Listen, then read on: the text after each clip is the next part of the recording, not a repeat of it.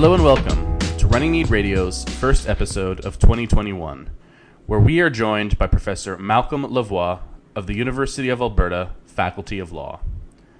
Professor Lavoie and our National Director, Mark Mancini, discussed Professor Lavoie's forthcoming article in the University of Toronto Law Journal entitled The Implications of Property as Self Government. We thank you for tuning in with us for this new year and invite you to stay tuned in the months ahead as we continue to produce new episodes. Okay, well, welcome, loyal listeners, to today's episode of Runnymede Radio. My name is Mark Mancini, and I'm the National Director of the Runnymede Society. This is our first Runnymede Radio episode of 2021, so welcome to the new year. And today we're very lucky to have with us a good friend of the Runnymede Society, Professor Malcolm Lavoie uh, from the University of Alberta, and he is here today to talk to us about his uh, paper recently released in the University of Toronto Law Journal uh, entitled "The Implications of Property as Self-Government." So, welcome, Professor Lavoie. Thanks for taking the time to speak to us today. Hi, Mark. It's yeah, it's great to be here. Um, I re- really appreciate the uh, the invitation and the chance to talk about the paper.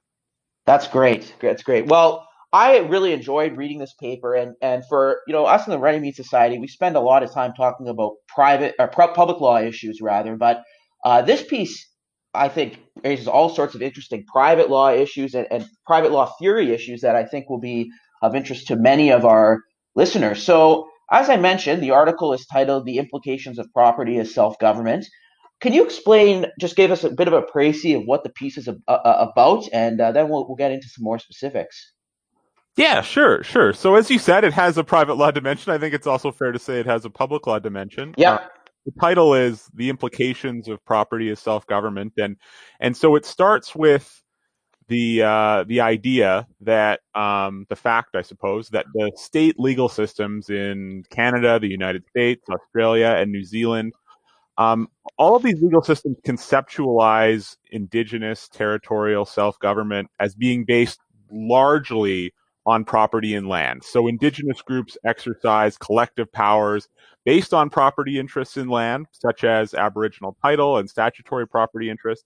At the same time, especially in Canada and the United States, uh, th- these groups are, are recognized as exercising um, certain regulatory powers, um, but the territorial jurisdiction of those indigenous governments is generally um, delineated or limited by property and land. So um, for instance, in Canada, um, under the Indian Act, the um, jurisdiction of a First Nations band government only extends to reserve lands, and those reserve lands are in turn defined as um, land in which uh, the First Nation has a beneficial interest. Um, if if title to that land is transferred to another party um, through uh, a land surrender, um, then it's no longer under First Nations jurisdiction. So you have this, you have governance powers, but they're essentially predicated on land title. Um, and it's important to sort of at the at the outset emphasize that, that this is an unusual state of affairs. Normally, the jurisdiction of a government is independent of land tenure. The the jurisdiction of the government of Alberta, for instance, doesn't depend on who owns a given parcel of land. If you sell land to someone from Saskatchewan, that land doesn't cease to be part of Alberta. Mm. Uh, and so it's a it's a it's a distinctive state of affairs here where you're using property and land um, as the sort of platform for for collective self government.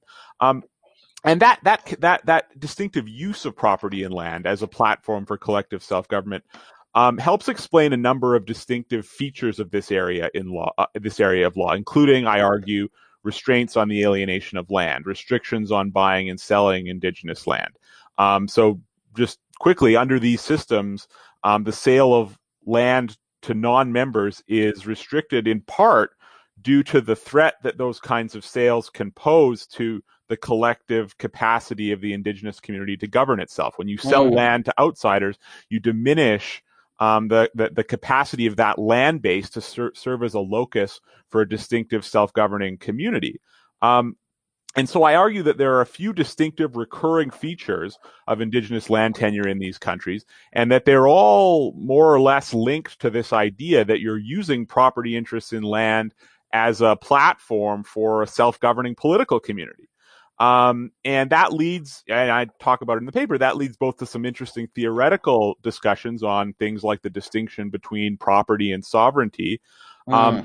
as well as some practical um, uh, implications, implications for for legal reform, and and that's that's particularly pertinent because um, reform of these regimes is uh, high on the agenda for, for a lot of indigenous folks. Um, these uh, property regimes are um, it, largely the legacy of uh, colonialism. There's there are some uh, troubling and difficult to justify aspects about them, um, but you know, part of the the sort of thinking behind the piece is that if you want to reform them, it first helps to have a good understanding of how they work, the functions they're mm. serving now, um, so that you can take that into account when you're uh, reforming them. And I should say as well, one of the ideas in, in the piece um, is that those reform eff- efforts should be left, led by uh, indigenous communities themselves. They're in a better position to understand some of these trade offs. Very interesting. So, is that what sort of motivated you to to write this piece? Is that you know the, there there are practical implications, but we have to sort out some of these theoretical things first. Was that the motivation? Yeah, yeah. So my motivation. Uh, uh, maybe it was a little mixed or complex. So this this started as a chapter of my dissertation. So one of my motivations oh. surely was to finish my uh, doctoral dissertation. Um, but uh, in all seriousness, um, you know, the motivation was probably pretty similar to the the, the motivation I have when I write um, most pieces. I saw a gap in the literature that I hoped yeah. to to help fill.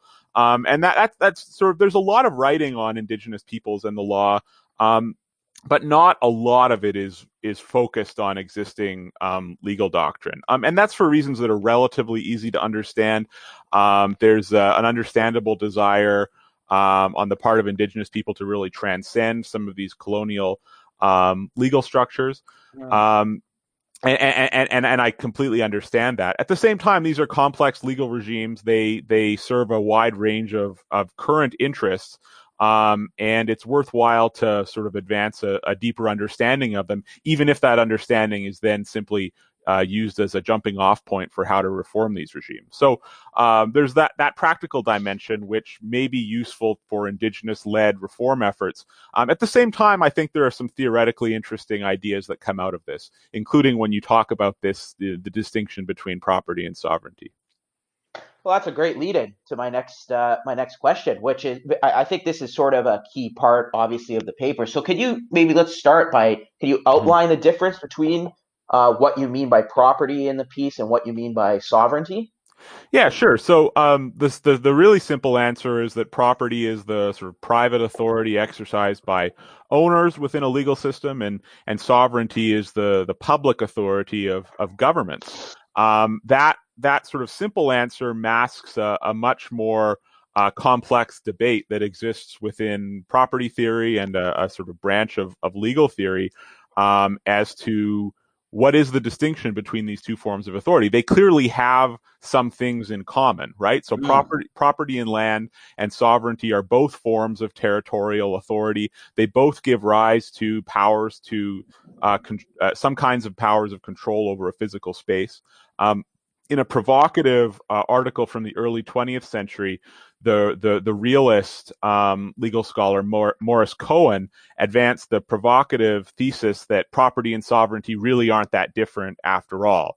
Um, uh, they're really just two forms of power um, and that uh, the the sort of authority exercised by property owners and the authority exercised by governments are really just um, exercises of, of, power, and they can be reduced uh, uh, to that to, to, that dimension. And he, you know, Cohen had a, a an agenda in in uh, in advancing that thesis. Um, he, he, you know, he was a, a, a sort of progressive uh, reformer, as I understand it, and he wanted to sort of point out that there's sort of nothing sacred about the authority of owners, that that it's uh-huh. political uh. power just like anything else.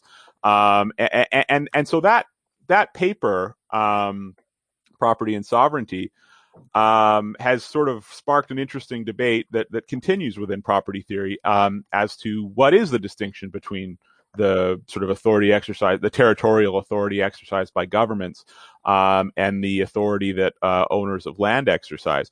Um, more recently, uh, certain writers have pointed to a kind of essential essentialist distinction between property and sovereignty. So there's recent papers by um, uh, Larissa Katz and, and Arthur Ripstein, uh, both, mm. at the University of Toronto, where they argue that there's something sort of fundamentally distinctive about these forms of authority. Basically, um, property is a private form of authority. Um, it uh, there's a sphere of autonomy that owners uh, uh, exercise, subject to regulation by by governments.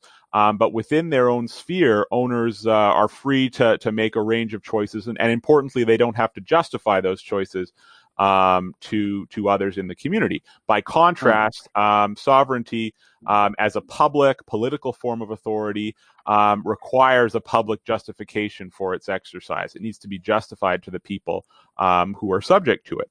Um, and, and, so that that sort of some, those are some points or, or, or in, the current debate. Um, where I come in is that I point out in, in the piece um, that property and sovereignty, at least in this area of law, um, the distinction isn't so clean. Um, it, it, looks more like a spectrum.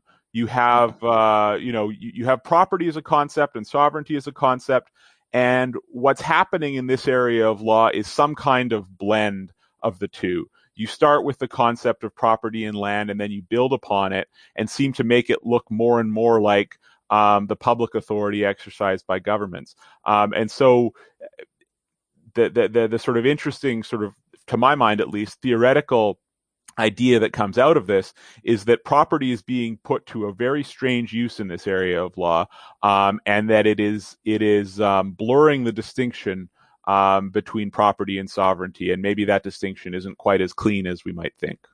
Mm. Yeah, that I, that I mean, most great papers I think start with an insight that's uh, fairly simple to understand, and I it, I think that's the insight of this. It's really it's a intuitive one, uh, but interesting at the same time.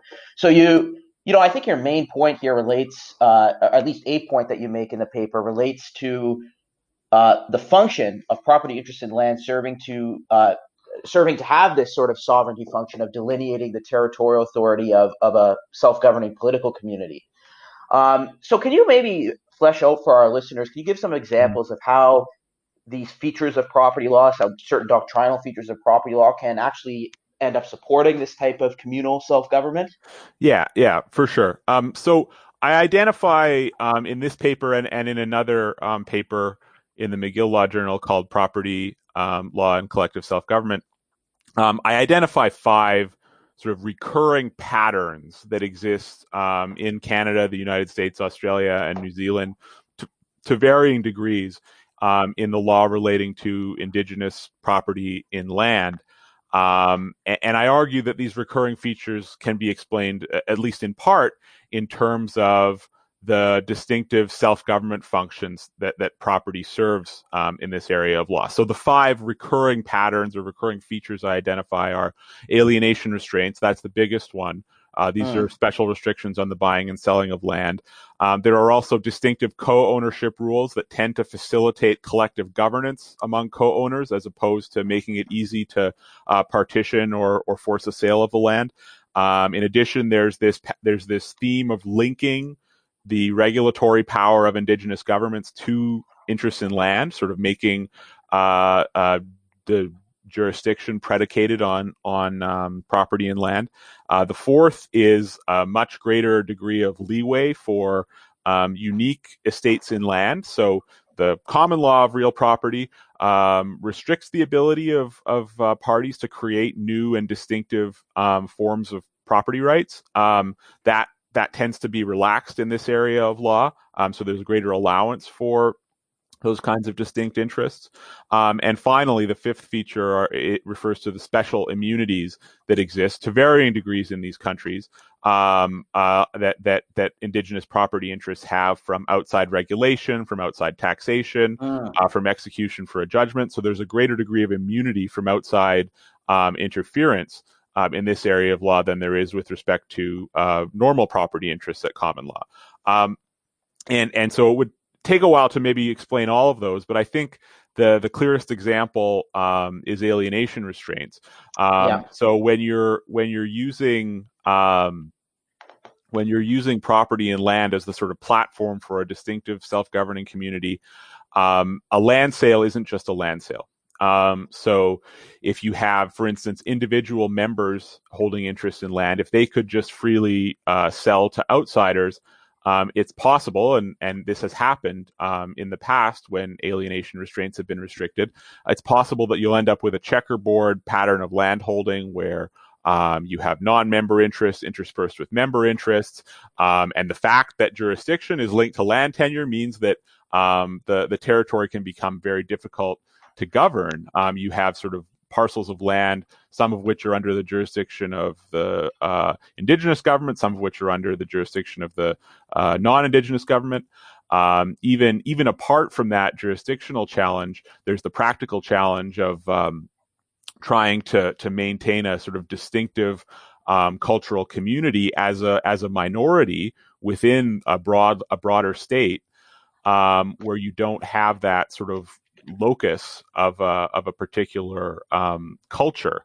Um, and so the special the, the sort of special restraints on alienation can today and and they exist they I know that they and I talk about this elsewhere they emerged for a wide range of reasons historically um, their persistence, I think, is partly explained by the way they can help to uh, preserve a sort of collective um, governance capacity for indigenous communities on a contiguous territory, which right. serves as the as the locus for that um, for that community's culture and and self government powers. Um, you know, things like special immunities from outside uh, regulation, taxation, execution for judgment. These create a greater degree of security for the collective decision making authority of the indigenous uh, uh, group. Um, the allowance for unique estates in land um, allows for different ways um, to sort of uh, do to make the trade-offs here. For instance, well, it, it, it, certainly allows for interests in land that reflect the legal traditions of the particular uh, indigenous community, but it also allows for um, uh, distinctive ways of making some of these trade-offs. So really narrowly tailored alienation restraints.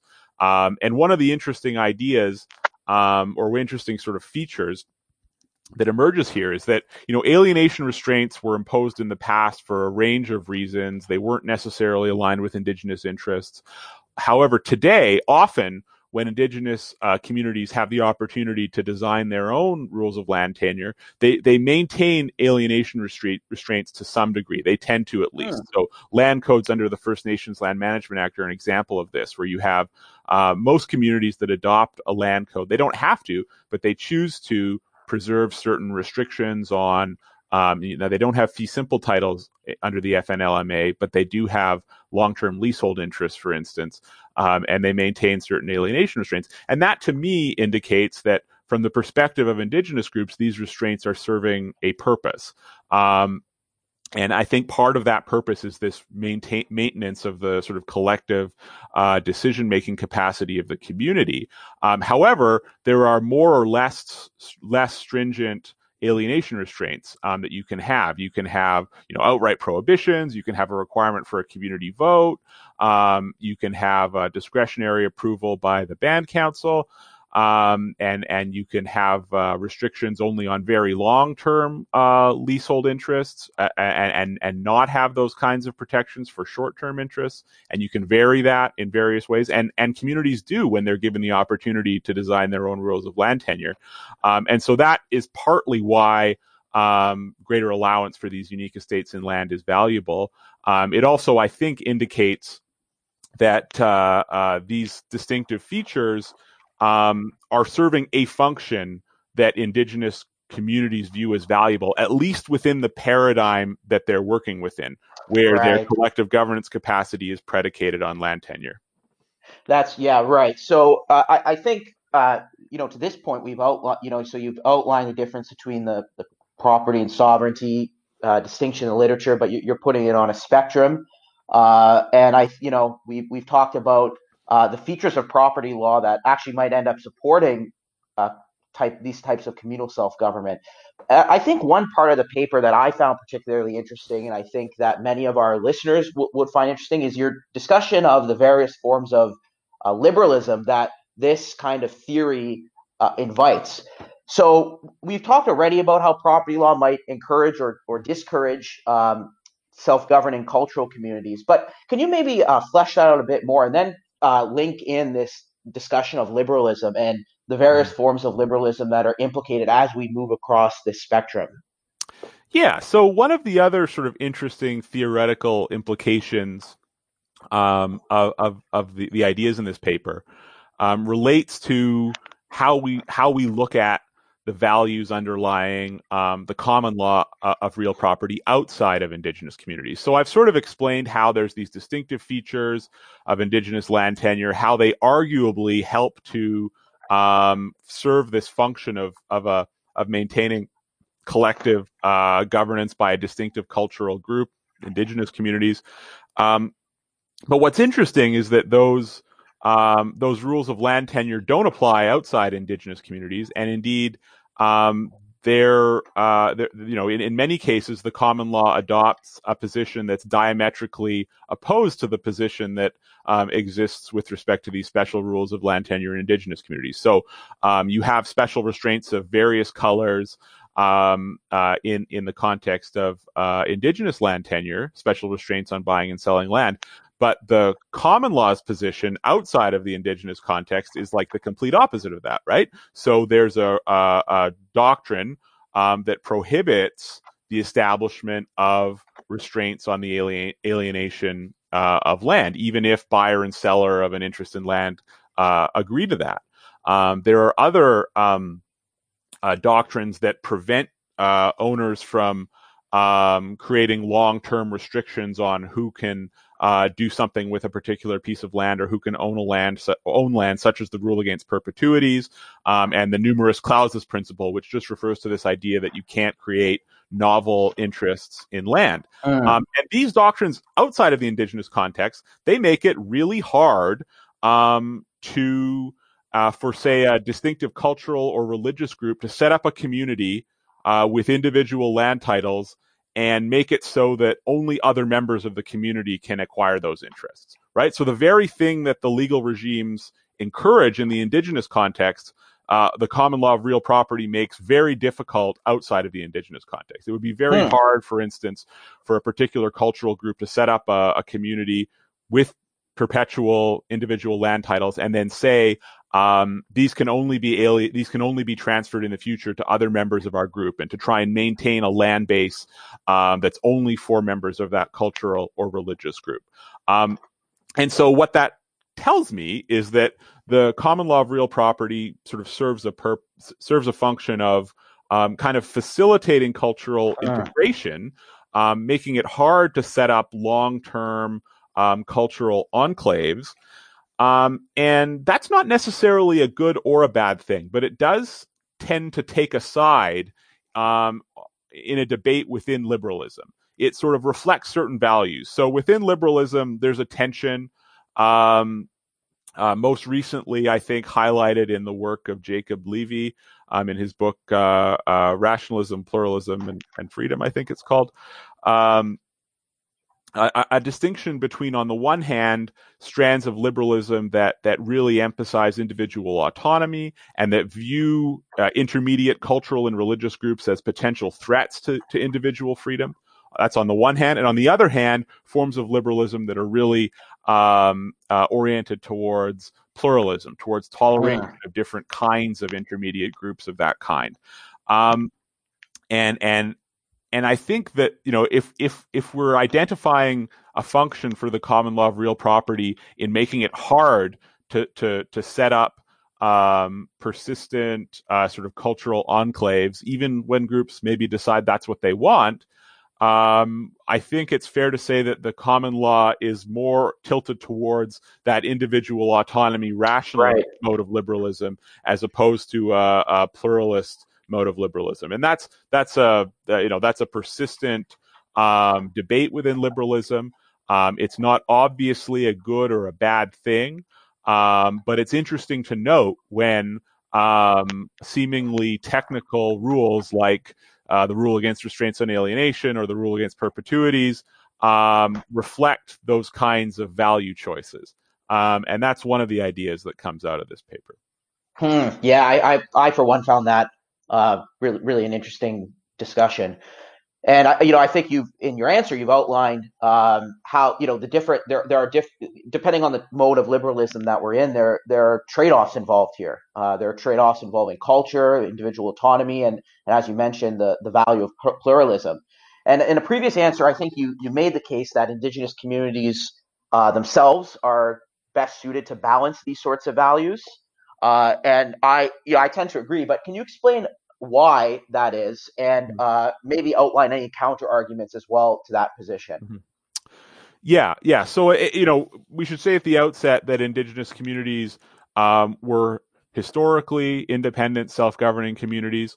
Um, that in many and that in many cases, um, their uh, capacity uh, to uh, continue uh, governing themselves was impaired in ways that we would regard as unjustified uh, today. For instance, something uh, like the doctrine of discovery is a big example of that. Mm. Um, and and so that that sort of creates a historically grounded, uh, sort of justice oriented argument for indigenous self government.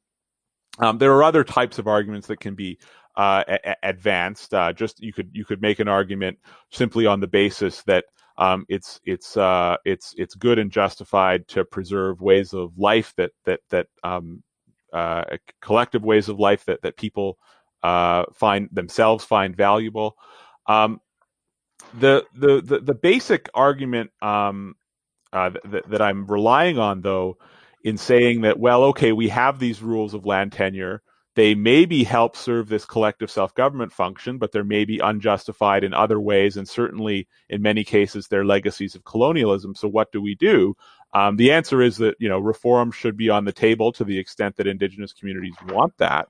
Um, but you know, should should we sort of pursue sort of bottom up reform where individual indigenous communities adopt their own uh, approaches, or should we have a sort of sweeping top down change to these rules of land tenure that apply across the board?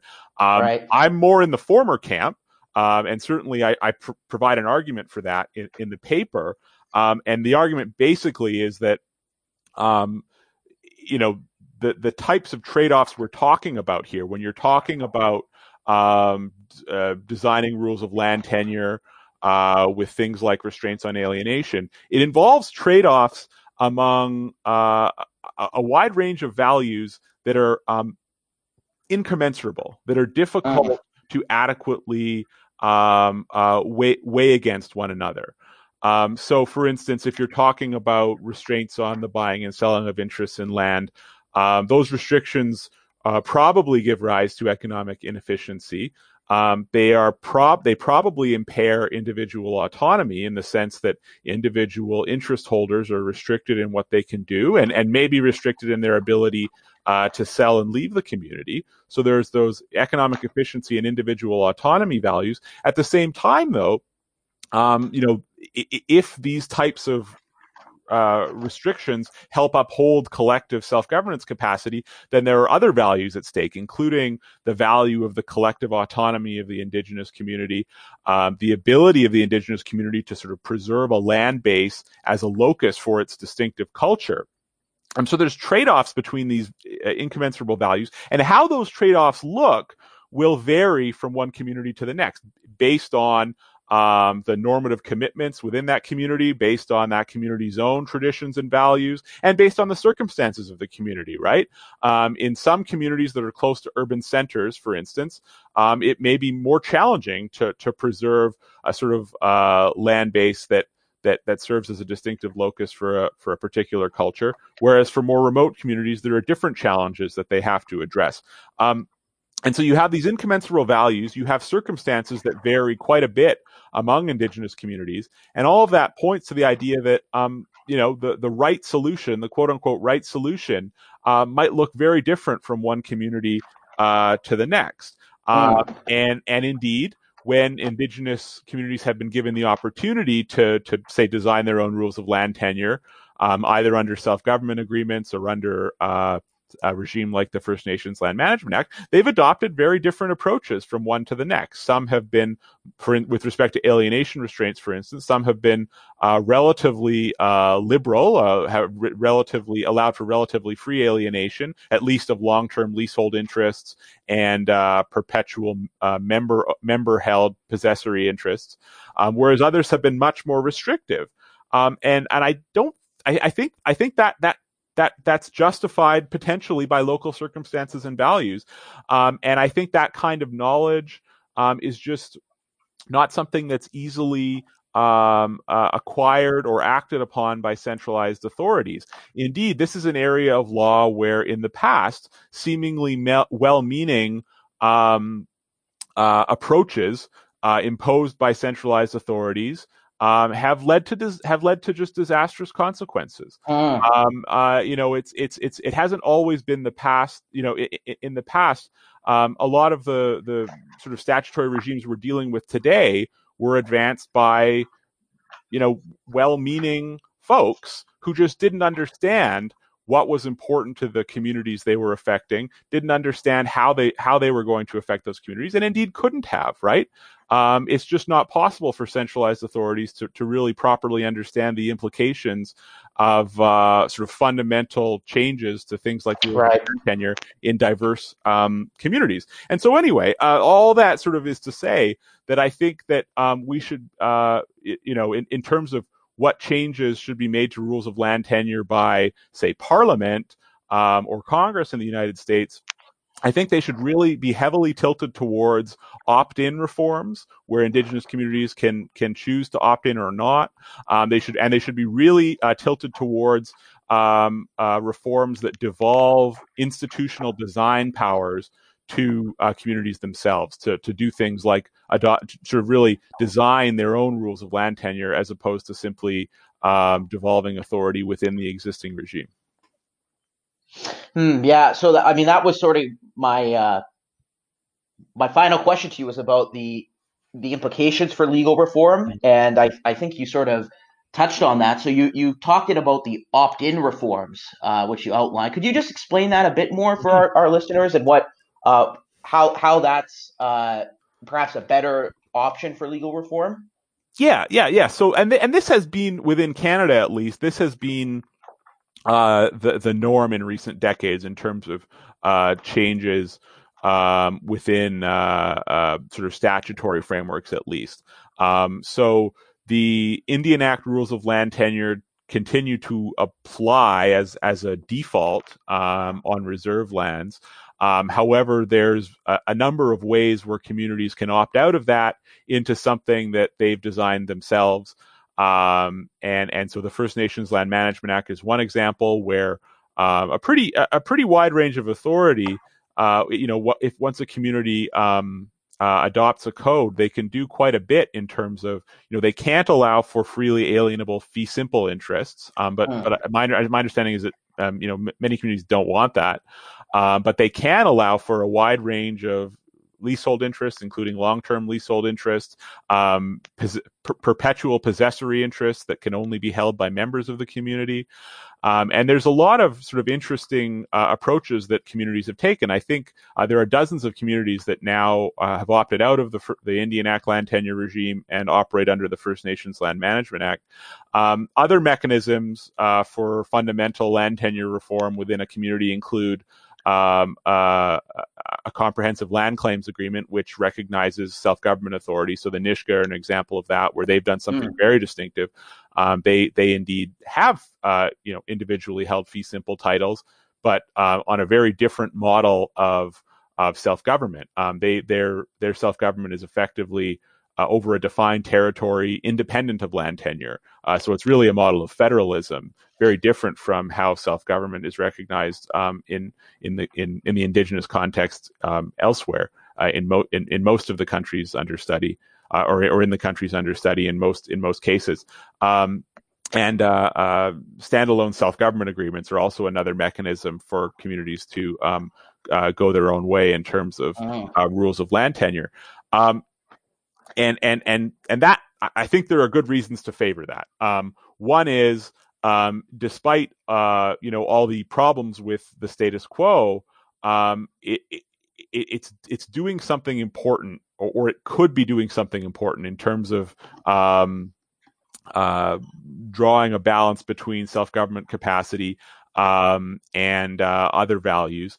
Um, and you don't want to you don't want to uh, um, disrupt that balance unless the act, the indigenous community itself wants to make a change. And so I think there's a, a pretty good argument for that kind of incremental community led reform. Um, at the same time, you know, uh, I do identify some aspects of the status quo that are particularly ripe for reform. So even if you acknowledge that, um, you know, something like alienation restraints um, could be justified, um, it it doesn't necessarily follow that we should have one size fits all alienation restraints, and indeed, communities adopt very different forms from one to the next um, when they're given the chance. Um, at the same time, there are uh, there are other features that are really difficult to justify, and it seem like they're just holdovers of the past when we uh, adopted a, a, much more um, restrictive, uh, almost paternalistic approach to Indigenous relations. Um, and so, you know, in Canada and the United States, there are uh, requirements that where a, a, an individual um, land interest is transferred from one member of an indigenous community to another member of a community of the same community, um, that there needs to be discretionary approval by um, essentially a government bureaucracy for that, um, and and that that's hard to justify on this. You know, mm, yeah. Uh, you know, it's not the same thing as transferring it to someone outside the community where you have that potential threat to um, collective control of the land base. Um, so a, a, rule like that seems like it's just rooted in a kind of um, outdated uh, paternalism towards indigenous people, and that seems particularly ripe for reform. And and beyond that, the the the oversight role for um, outside bureaucracies in general um, is very difficult to justify. This idea that um, Indigenous affairs bureaucracies, or in Canada, uh, or, or, the uh, Interior Department in the United States, have a, a, role in sort of overseeing transactions and overseeing what's done with land, um, that seems outdated.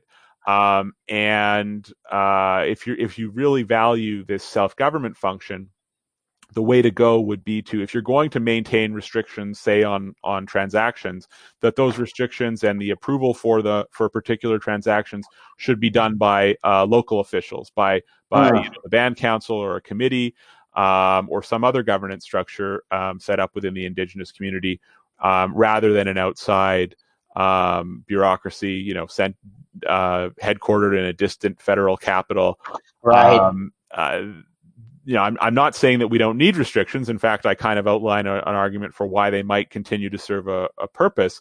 But it seems to me that um, they they ought to be um, locally administered by the indigenous community themselves. And indeed, when when given the chance to design their own rules of land tenure, um, indigenous communities do do bring that control locally, right? So they don't continue to you know when a First Nation adopts a land code under the First Nations Land Management Act, it's overseen by um, either the band council or, or a, a locally set up um, land management committee, um, there's no longer an, a, a, continuing oversight role for, for the department in Ottawa, mm. and and and that seems appropriate, and that seems like one of the things that that it's really important to change in this area of law.